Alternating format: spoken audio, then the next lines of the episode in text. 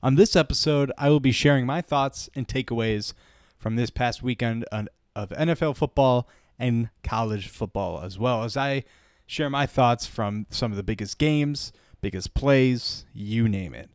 And I have quite a bit of thoughts. And plus, I will share my implications on a possible playoff scenario for the MLB as the playoffs are fast approaching. You'll find that plus a little bit more on this episode of the Get Stoked podcast. Here we go.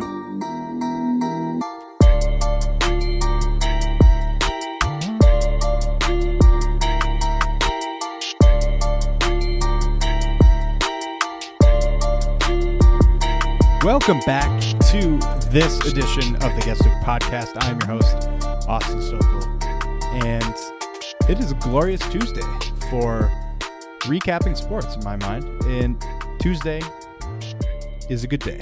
It's been a good day so far. I hope everyone's doing well. I hope everyone who happens to stumble upon this podcast can say, you know what? Let's see what Austin has to say today. And I'm not saying that out of spite for myself, which I hope you do stay. And I want to kick things off with my alma mater, Grand Valley State, and I've I've tried to put them in the spotlight more than other Division two schools. Well, frankly, because they're my alma mater. But I wanted to put them on the map more because I believe they deserve more recognition. More recognition than probably Ferris State, who won the Division two national playoff championships last year after routing Grand Valley State in the playoffs, which I really do not want to relive again. It was not pleasant to watch. But I want to tell you about them just for a second. They now moved up to number two in Division two polls, which is arguably pretty dang good. You can you can argue with people all day long saying, "Oh, Division two doesn't really matter." It does for Division two. I will say that. Division One, not so much. They have their own thing. It's more nationally recognized, more nationally viewed by many Americans. But Grand Valley State is a very good program. Yes, it's only week two of the season. Yes, it is very early, but they beat a very good Colorado School of Mines team at home on a last second Hail Mary that they prevented, mind you which was nerving to say the least. Then they go to Colorado to play Colorado State Pueblo. And they beat them 35 10. And they were ranked 21 in the country. So, two top 25 programs right there. And Grand Valley is now number two because of it. They were number five initially. Then they moved up to four. Now they're at number two. I cannot tell you who number three and four was before they moved up. I can't tell you who's number one, and that is Ferris State University, our main rival in the GLIAC Conference. Our main rival, period. And with Fair State, they have a very solid football program. They have proved to be a national contender year in and year out. And am I surprised by that? No. They've proven to do that since six years ago. My freshman year, almost. Well, I feel old already.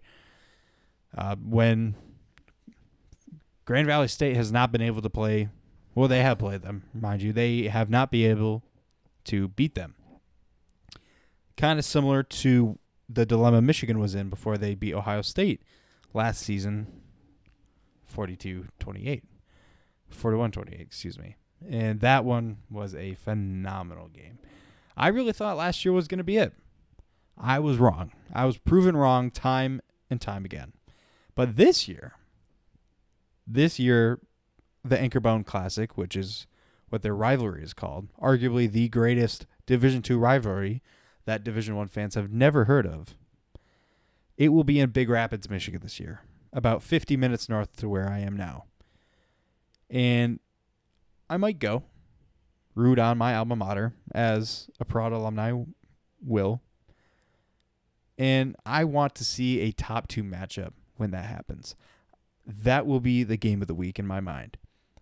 It won't be a Division 1 game. It won't be Michigan versus Michigan State, which it, you know it may be, but Grand Valley versus Ferris State, a top 2 matchup in Big Rapids in Ferris State territory.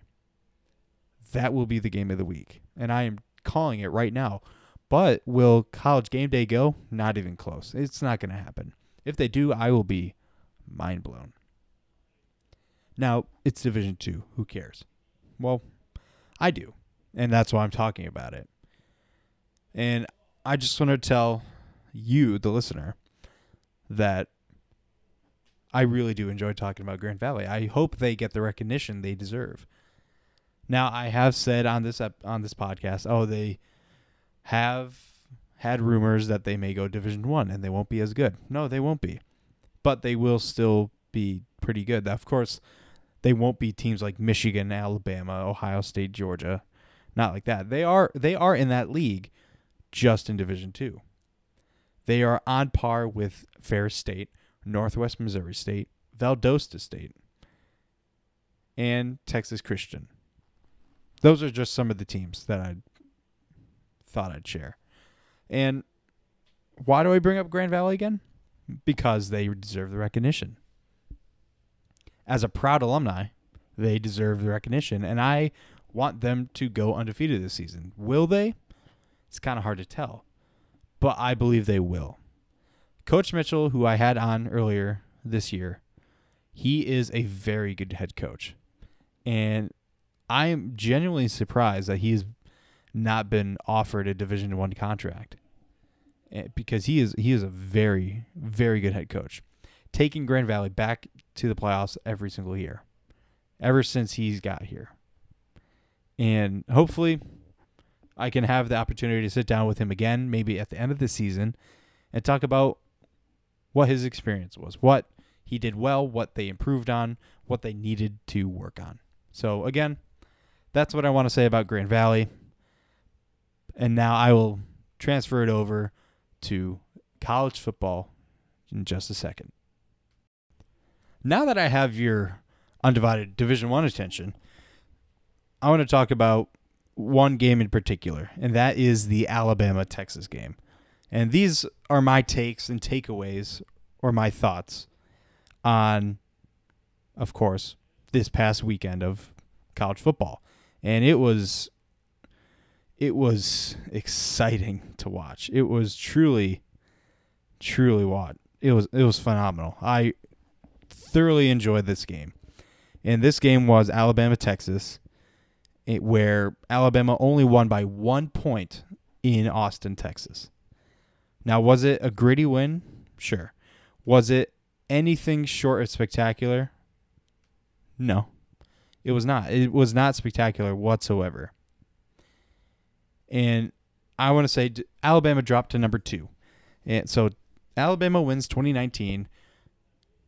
Bryce Young goes off as he usually does. He carries this team to a win. Now, there was some controversy with this. If you didn't watch the game, uh, this is where you'll find it. So there if you did, you know what I'm talking about. There was controversy with this game where Texas had Alabama pinned at their own 1-yard line and Texas defense was brutal against Alabama all day, all day long. And it, Alabama was struggling against this Texas defense. They were absolutely struggling, it was it was amazing to see from a non-Texas fan because I I I think I can speak for a lot of people that Alabama is just tiring to watch. They they're they're good. Don't get me wrong. I'm not saying they're terrible they're just tiring to watch. It's time for someone else to take the reins. And I think George is it. And then after a couple years, maybe after a couple weeks, it's going to be, oh, please, someone, someone else take the reins. We're tired of SEC football just being so dominant. Well, it's not all of the conference of SEC. It's really just Alabama, Georgia, maybe Auburn and LSU in the mix, and Texas A&M or so I thought. And I'll get to Texas A&M here in a second. But with Alabama, Texas, there was this controversy I'm talking about. Is it is when Alabama was pinned on their one yard line. Defense was they were the Alabama offensive line was struggling to contain them. That's how brutal this Texas defense was. They were they were brutal, and two of Texas defense uh, defensive linemen got into the end zone, dragged down Bryce Young, and it looked to be a safety until the referee watching right there, excuse me, at the very end of the end zone throws a flag calls it personal foul, roughing the passer, and a potential targeting call. It was the worst call I've ever seen. And if you look at the replay, you can find this on YouTube, on ESPN. You can find this. I could you you could make the argument for roughing the passer. You could. But it was very far-fetched. And and with targeting non-existent he was in the ground. Well, I mean, you could make the argument, but it'd be far fetched as well, where he was getting tackled and a, def- a Texas defender kind of came at him late. You could make the argument, but it was a terrible call. It was a 15 yard penalty, and it sets up Alabama farther away from the end zone to where Texas had him. And the crowd was booing the referees. And they reviewed it and the main official said that there was no penalty for roughing the passer or targeting, and it was interpreted to him wrong. It was the referee who pulled the flag told him wrong what it was. And the analysts of the game, Gus Johnson and Joel Platt, Joel Klatt, excuse me, uh, they were going off on the referees. They're like, "This is a terrible call. There is not roughing the passer or targeting whatsoever. And I agree with them. There was not anything to suggest that there was targeting or roughing the passer. He Bryce Young still had the football in his possession. And then they said he was down on contact in the end zone. And actually no, I take that back. He was it was an incomplete pass.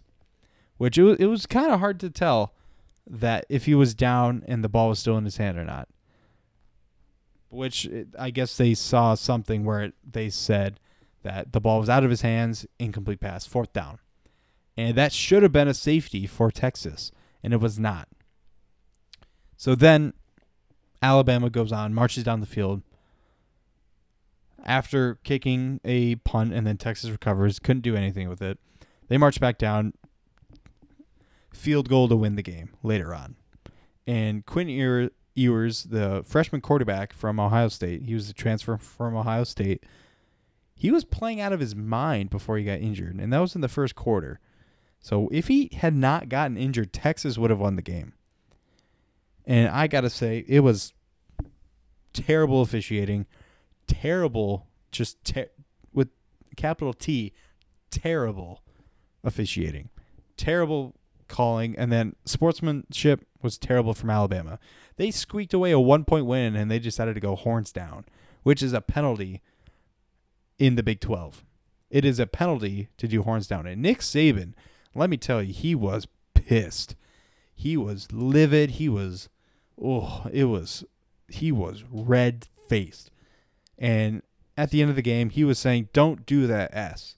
I'm not going to say because I don't have profanity on this podcast. Don't do this spit, is what he said and I don't I don't blame him. He I'm sure he let his players have it. Say you don't do that. That is a penalty, and I really wish they called that a penalty at the very end of the game. They should have. They really should have. But it was the end of the game, so they I guess they couldn't. So that that is all I'm gonna say on the Alabama Texas game. And then there are three other games I'd like to bring up a little more briefly this time. First one is Appalachian State, Texas A&M. This game was mind blowing. Now, Texas A&M at the beginning of this game was ranked number six, reasonably so. They did not play that well against their previous opponent, but they still won. And I will say they were expected to beat Appalachian State. They they should have beaten Appalachian State, but Appalachian State upset them at home. This was the second time in 10 years where Appalachian State beat a top 10 team. The first one being Michigan. I don't want to go into that again because that was traumatizing for Michigan fans. That should have never happened. But it did. We can't change the past. We cannot go back to 2007 and change the past. So Appalachian State wins 17-14 and Texas A&M just did not look good. The only really good team that looked good in the SEC was Georgia and they just dominated whoever they played. Of course, they they played well. And then Kentucky played well against Florida. They ended up being Kentucky in Gainesville, Florida. But this is going back to Texas A&M. They did not look good. They did not look like a, a championship contender. They may be a New Year's Six bowl game, but they did not look like a championship contender. Not even an SEC championship. Now I could make the argument that they could play in a sit in the Orange Bowl against Utah later this year if Utah ends up ends up winning the the Pac-12. I could make that argument. I think that'd be a great matchup. But against Appalachian State, they just did not look good at all. And it was terrible play making, play calling, you name it. It was not good. Their defense wasn't good either. Their offense couldn't do anything. And the same thing goes for Notre Dame, and they're the next team on my list. They lost to Marshall at home. They lost to Marshall at home. Notre Dame, and this is the first time a head coach has ever gone 0 3 in his first year tenure, and that's Marcus Freeman. Uh, he lost his last bowl game. He lost these last two games. And then the third team I have on this list is Wisconsin. Wisconsin, I don't know how they lost. They lost to a surprisingly good team. Surprisingly is the key word here. Now, Wisconsin, they were the presumptive Big Ten West champions. I don't think that's the case anymore. I really don't think that's the case. Now, they lost to Washington State at home. Same score as Texas A&M, 17-14. And Washington State looked like a good team. They they looked they looked drastically better than Wisconsin. They came into Camp Randall Stadium and they just played better. And that's what I can say about all three of these teams. They played better. They looked they looked like Power Five teams. Well, Washington State is one, but the Sun Belt teams, they definitely played well. Appalachian State being one of them, and I was so surprised that this was the case, and it was upset city in college football, which almost never happens. It is still exciting to see, but it never happens. So that's kind of my, some of my takeaways. Michigan looked good. Uh, JJ McCarthy is going to be QB one from here on out. No surprise there, but I don't understand all the hate Cade McNamara is getting. He's a good quarterback. He led us to a Big Ten championship, but he, I will say this, he did not look as good as everyone thought he would this year against Colorado State. He did make some mistakes, and that was that was kind of the nail in the coffin for him. And the the fans kind of agree that he did not look good. He looked good, but he did not look as good as he could have been.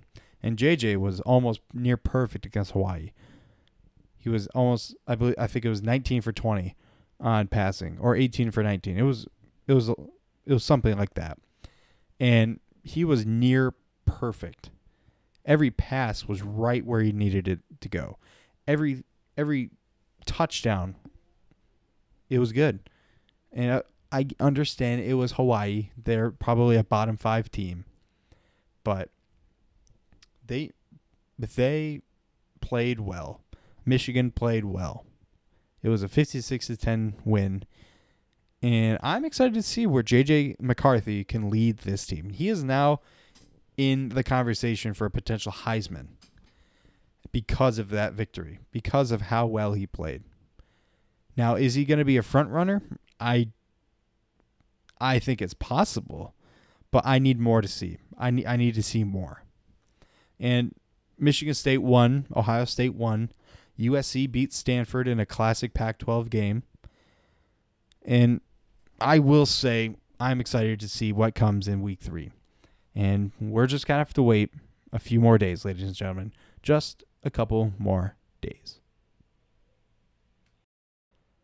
Now that I've given my thoughts mostly on Alabama, Texas, uh, about the college football realm in week two, I will now share my thoughts about the NFL. And I put on Twitter earlier today, really this morning, like at five in the morning, uh, some key takeaways that I had about the NFL. And this is what I said I said, big takeaways from this weekend. And some of these are a little over dramatic. Some of these are, I think, realistic. And these are just my thoughts. Take them as you will. You some people may not agree with me, but here they are. And I said, Bills are Super Bowl contenders after their beatdown, their fourth quarter beatdown of the Los Angeles Rams. And I say, and I also said the AFC Championship will come down between the Kansas City Chiefs and the Buffalo Bills. I think that's going to be a repeat, but the Bills are probably going to win it. Then I also said Philadelphia is taking the NFC East, mainly because Dallas lost Dak Prescott, and Philadelphia looked good. They looked good against Detroit. And Detroit had a great comeback mounting, and I'll get to that in a minute. And I will say, speaking about the Lions, they look improved, but they need work. They they do. There's a lot of work to be done. And are they going to be Super Bowl contenders? By no, not at all. And I also went on to say the Vikings are going to take the NFC North. They dismantled the Packers so horribly that Aaron Rodgers was not able to get anything done with his wide receivers. And granted, they're rookie wide receivers. He's missing Davante Adams right now. And it shows. It really shows. Their defense is good, don't get me wrong. But again, this is only week one, so take this with as much salt as you really want. And last but not least, I said that the Baltimore Ravens are taking the AFC North over Pittsburgh, over Cincinnati, over Cleveland. And I don't think that's an over an over exaggeration. I think Ra- Baltimore Ravens are taking the AFC North. Now, I will go on to say that the Chiefs are winning the AFC West and I also could have said, but I didn't, that Seattle could run the table in the NFC West. They could run the table after beating the Broncos 17 16 and being the only NFC West team to win. But I did not say that. And I understand that it is week one. And these are just some of the takeaways that I thought for the future. And these could change at any moment. But there is one thing I am certain about. I'm certain that the Buffalo Bills are Super Bowl contenders. I feel very, very good about that because Josh Allen threw it for over 300 yards, four touchdowns, and was almost lights out against Denver, or excuse me, Los Angeles. Buffalo's defense stifled the Los Angeles offense. And granted, Matt Stafford did not look that impressive either. Uh, they didn't contain Cooper Kupp as much as they wanted to, but offensively, the Bills got it done. Jalen Ramsey talked too much trash talk about Josh Allen. He said he's a trash player, trash pick, and it came back to bite him terribly. And Mike, if you're ever listening to this, I'm sorry I beat you that bad in fantasy. It was 160 something to 97. And I did I do have Josh Allen, Cooper Kupp, and the Buffalo Bills. They all three of those combined gave me 70 points in in fantasy football. So Mike, my buddy, if you're listening to this, no hard feelings. And going back to the NFL for a second. So Philadelphia wins 38-35 in Detroit. And it was going into the fourth quarter, Detroit had the reins. They had the Eagles by the throat basically. They were marching down the field. Their defense was coming up big. But for the majority of the game, Philadelphia owned the clock. They truly did, except for the opening drive. And the opening drive was a phenomenal opening drive by the Lions. Early score, early lead, and then it just kind of falls apart. D'Andre Swift, though, he looked good. He looked healthy. He looked fast. He looked elusive. He he looked good. He's the future of our offense. He is kind of the core of our offense alongside Amon-Ra St. Brown, who also looked pretty good. He had two touchdowns. Same thing with TJ Hockenson. And DJ Chark, I think he's going to be a very good addition. Same thing with Josh Reynolds. So the young core that Detroit has, running back, wide receivers, tight end, I'm excited for. They can do a lot of damage against some good teams. And they just got to practice more. They got to not drop so many darn catches or passes, rather. They dropped so many. It was not fun to watch. But towards the end of the game, they're, they're entertaining to watch. And they looked improved against a very good Philadelphia team. Yes, they do need work. It's not it's not like they're perfect. Nobody's perfect. And I will say this to kind of end my rant on the Detroit Lions. Dan Campbell knows what he's doing. Is it going to take time for him to implement his plan long term? Absolutely. So I'm excited to see what he can do down the road. And one one other game I wanted to talk about was the Pittsburgh uh, Pittsburgh Cincinnati game. This game was wild. It was it was wild. It was everything you really did not want it to be, to say the least. And same thing with Houston, Indianapolis. That that game ended up in a tie, 2020, where each team missed field goals they could not convert to save their lives. So Texans, Colts, what are you guys doing? That's all I have to say about that. But going back to Pittsburgh, Cincinnati, where to begin? two missed field goal attempts, or three rather. One was blocked, two were missed. One hit the the upright on the goalpost. I I don't even know what to say. Joe Burrow needs more protection. He did not look comfortable in the pocket all day. All day. He looked uncomfortable in the pocket, just could not get that much done. He did have Ja'Marr Chase to rely on, which was fine. But 23 to 20 is what Pittsburgh ended up winning against Cincinnati. But my, my, my, my, my, my, my, my. It was. Whew. It was not. It was entertaining, but it was. Yikes. It was something else, let me tell you. Then that leads me to the Seattle Denver game. So I I believe I've said this before, but I acquired a Russell Wilson jersey before he got traded, and this was about a month before he got traded. Then I hear the news he's going to Denver, and I'm looking at my jersey. I was like, why did I even get you? Well, I should have just waited until he went to Denver.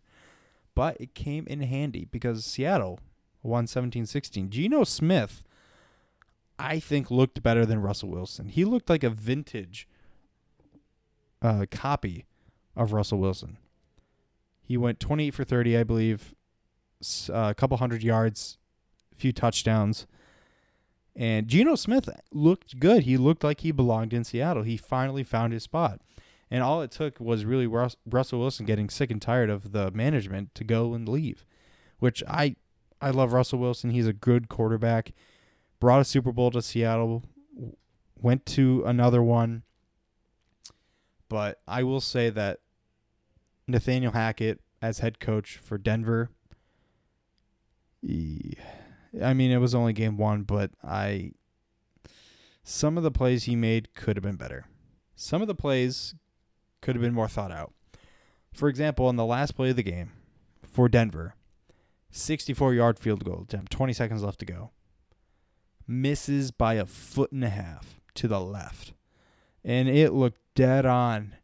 It looked so dead on, and it was nerve wracking.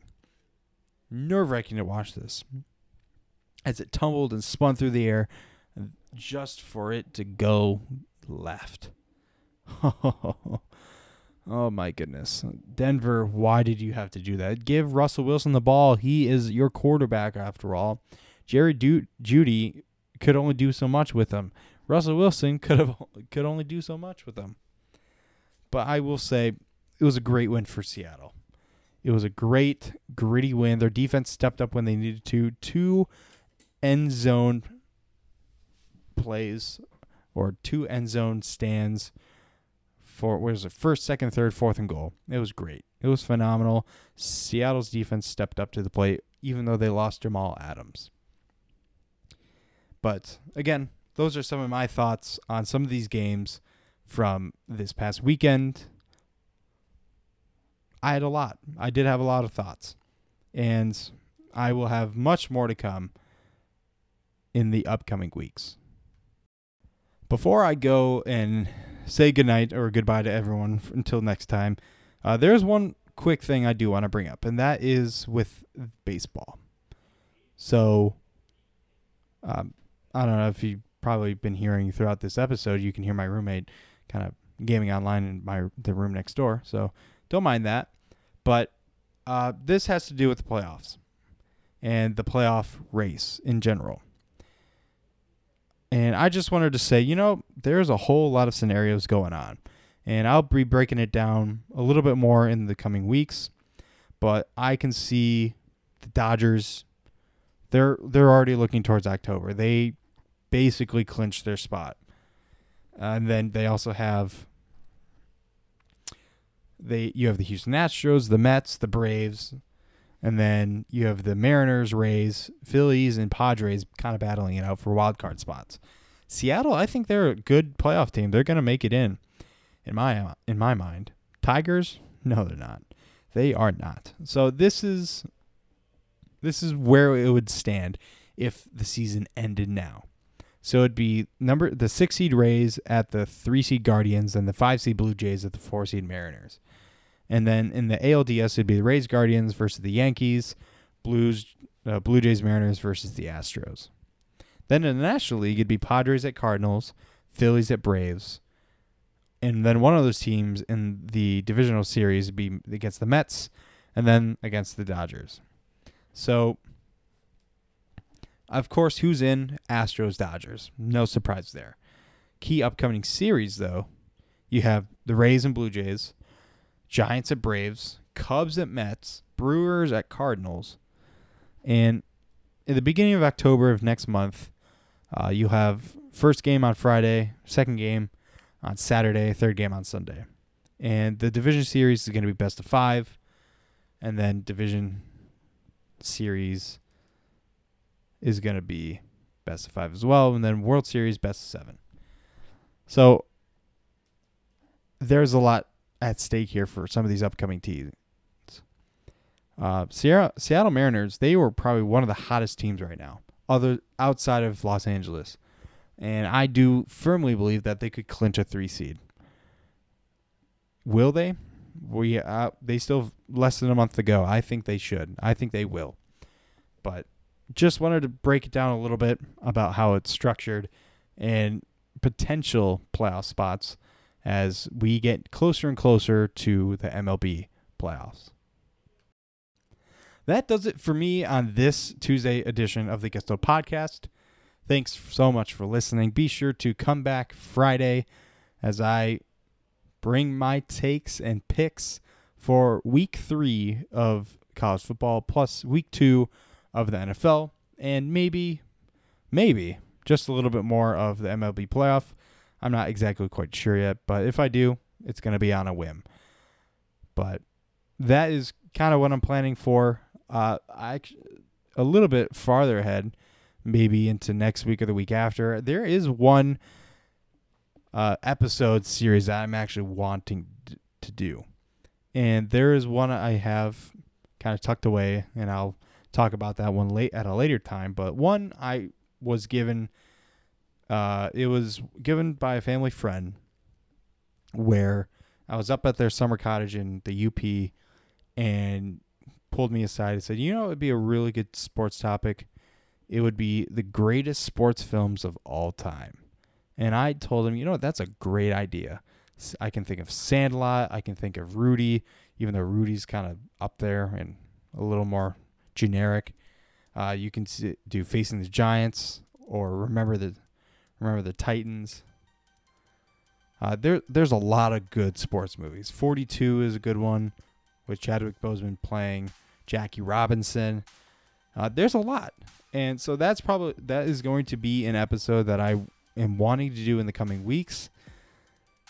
But of course, my main focus is going to be football, but that is going to be on the side burner for me, not the back burner, but the side burner. So, have a great rest of your week, everyone. Stay tuned for Friday. We will see you then.